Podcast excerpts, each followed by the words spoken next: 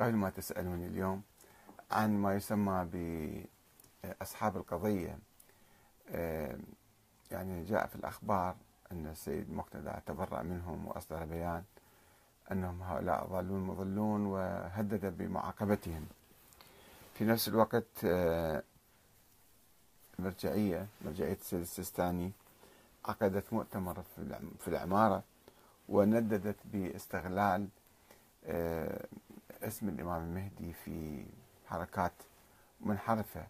وقبل ذلك بأسبوع أسبوعين أيضا آه، السيد الصافي ممثل المرجعية في كربلاء إمام جماعة كربلاء أيضا تحدث عن هؤلاء وحذر من استغلال اسم الإمام المهدي في حركات منحرفة. وكما تعرفون فإن آه، هذه الحركة هم كانوا تيار في جيش المهدي أو كانوا ينتسبون إلى جيش المهدي وفي آه، حرب 2004 معركة 2004 في النجف آه، ظهروا وقالوا بأن السيد مقتدى هو الإمام المهدي. وقد تحدث عنهم نفس السيد مقتدى ونهرهم وحذرهم وتبرأ من ذلك. آه، وهؤلاء يعيدون نفس الأسطوانة القديمة الغلو في الأئمة وأيضا الباطنية. دائما الغلاة يلجؤون إلى المنهج الباطني. ينسبون أقوالهم إلى شخص معين إلى إمام معين مثلا وهو يتبرأ منهم ويلعنهم ويسبهم ويقول لا هو هذا يمدحنا.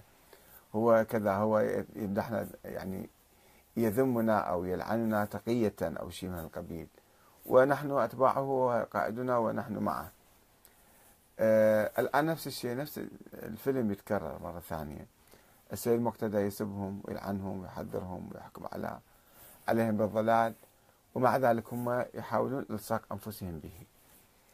ويدعون أنه هذا السيد مقتدى قتل في حرب 2004 وهذا شخص آخر أو دائما يجيبون قصص يعني أسطورية. قصص خرافية سرية باطنية حتى آه، هم يتستروا فيها ويزجوا أنفسهم في هذا التيار أو في هذه الحركة. ويقوموا بأعمال غير شرعية كما يقول السيد مقتدى نفسه. يقتلون يذبحون يقتلون شرطة أبرياء مساكين. وحتى عندما يقول لهم لا تفعلوا هذا حرام يقول أنت عميل حتى للسيد مقتدى يقول أنت عميل آه هذا شيء غريب. وأنا حطيت نص الشريط الفيديو للسيد مقتدى وهو يتحدث ضدهم ويتبرأ من عندهم ويتعجب من أساليبهم. يذكرون فعلا بأساليب الغلاة الذين كانوا يصنعون ما يشاءون ويقولون ما يشاءون وينسبون كل أقوالهم الباطلة والظالمة والمنحرفة إلى أئمة أهل البيت. وهذا النموذج نموذج حي أمامنا اليوم. فماذا نفعل تجاه هؤلاء؟ وكيف يمكن آه، يعني آه، القضاء على هذه البدعة أو هذه الفكرة أو هذول الحركة المغالية الجديدة؟ وربما يجب أن نتوقف في موضوع المهدي. لماذا هؤلاء يستغلون اسم الإمام المهدي؟ لأنهم ربما عندهم أفكار خاطئة عن مفهوم الإمام المهدي. ويمكن إذا كانت هناك أفكار صحيحة والسيد مقتدى نفسه يبث ذيك الأفكار. أن المهدي فكرة عامة أي مصلح يمكن يسمى مهدي مو أي مفسد. هم يفسدون في الأرض ويحسبون أنهم يحسنون صنعا أنهم يعني يسوون عمل خير يقتلون الناس أبرياء أه ويقولون نأمر بالمعروف وننهى عن المنكر بدون ضوابط بدون قيم بدون يعني قواعد شرعية.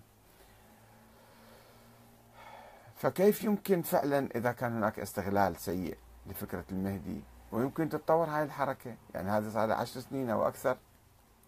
وممكن تستمر وتكون حركة داعش جديدة في العراق بس بالإمام المهدي حركة داعشية جديدة. يعني آه، بعض العلماء انتبهوا لها حاولوا يحاوروهم حاولوا يحكوا معاهم.